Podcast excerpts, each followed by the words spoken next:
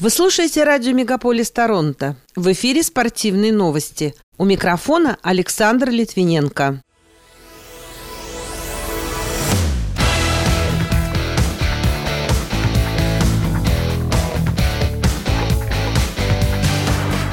Канадец Дан Джину завоевал вторую медаль на этапах Кубка мира по шорт-треку. Микаэль Кингсбери продолжил серию подиумов Кубка мира, завоевав бронзу в двойном могуле. Теннисист Медведев и хоккеист Овечкин попали в рейтинг упоминаемости в российских средствах массовой информации. Легендарный Шлеменко нокаутировал Ильича в первом раунде и отомстил за самое быстрое поражение в своей карьере. А экс-чемпион UFC Ян получил соперника.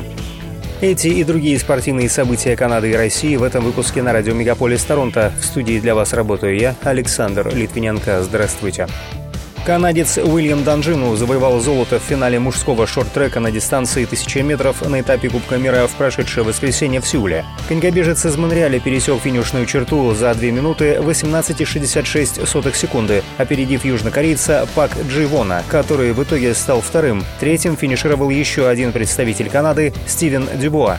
Добавлю, что этап Кубка мира по шорт-треку продолжится в феврале предстоящего года этапом в германском Дрездене. Микаэль Кингсбери завоевал бронзовую медаль в парном могуле на этапе Кубка мира в Альп де Юэс, Франция, в минувшую субботу, опередив Луи Давида Шалифу из Торонто в малом финале. Жульен Виель из Квебека занял пятое место. Действующий олимпийский чемпион по могулу швед Вальтер Вальберг победил своего соотечественника Расмуса Стекфельда в борьбе за золото в большом финале. Сейчас у Кингсбери четыре медали, три золотые и одна бронзовая на этапах Кубка мира в этом сезоне.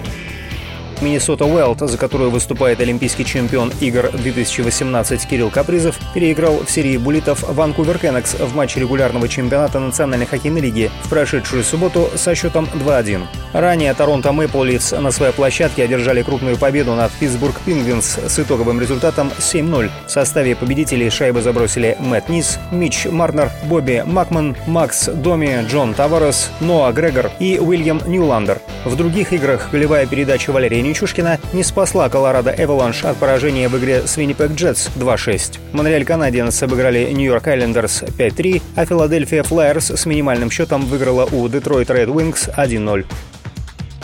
Флорида Пантерс обыграла Эдмонтон Ойлерз. Встреча, которая состоялась на стадионе Роджерс Плейс, завершилась со счетом 5-1. Одним из героев прошедшего поединка стал российский голкипер Флориды Сергей Бобровский. Он отразил 38 ударов по своим воротам из 39.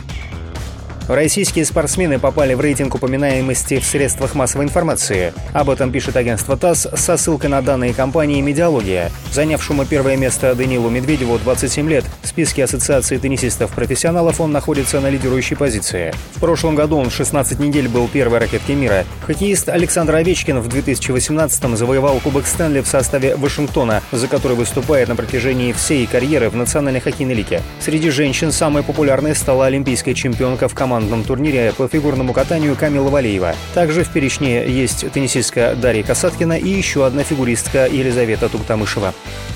Всемирное антидопинговое агентство пока не получило от России обязательный взнос более миллиона долларов за этот год. В пресс-службе Министерства спорта нашей страны сообщили о том, что не отказываются от уплаты взноса и готовы его осуществить до конца года в полном объеме в случае определения универсальной формулы финансирования или, если она не будет сформирована, то в объеме по решению российской стороны. Глава абсолютного бойцовского чемпионата Дана Уайт подтвердил, что российский боец смешанных единоборств Петр Ян проведет свой следующий поединок с представителем Китая Ядонгом Сонгом на турнире UFC 299 в Майами 9 марта предстоящего года. Об этом пишет сайт чемпионат.ком. 10 декабря Сонг после победы над представителем США Крисом Гутьерресом бросил вызов бывшему чемпиону промоушена, заявив, что хочет с ним подраться.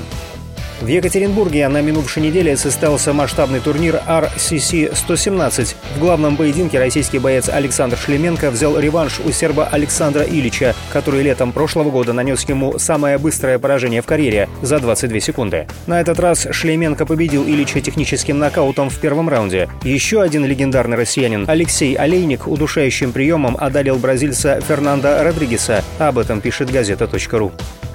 Российский пловец Андрей Минаков, который проходит обучение в Стэнфордском университете, рассказал, каких блюд ему не хватает в США. В список попали борщ, блины и сырники. Также он пожаловался, что общественный транспорт в стране не особо развит, поэтому нужно заранее все планировать или купить автомобиль. Напомню, Минаков – трехкратный призер чемпионата мира 2019 года. На его счету две серебряные и одна бронзовая медали. На чемпионате Европы 2021 в Будапеште россиянин завоевал золото в эстафете. Вместе с командой он стал вторым в смешанном на эстафете и завоевал бронзу вольным стилем.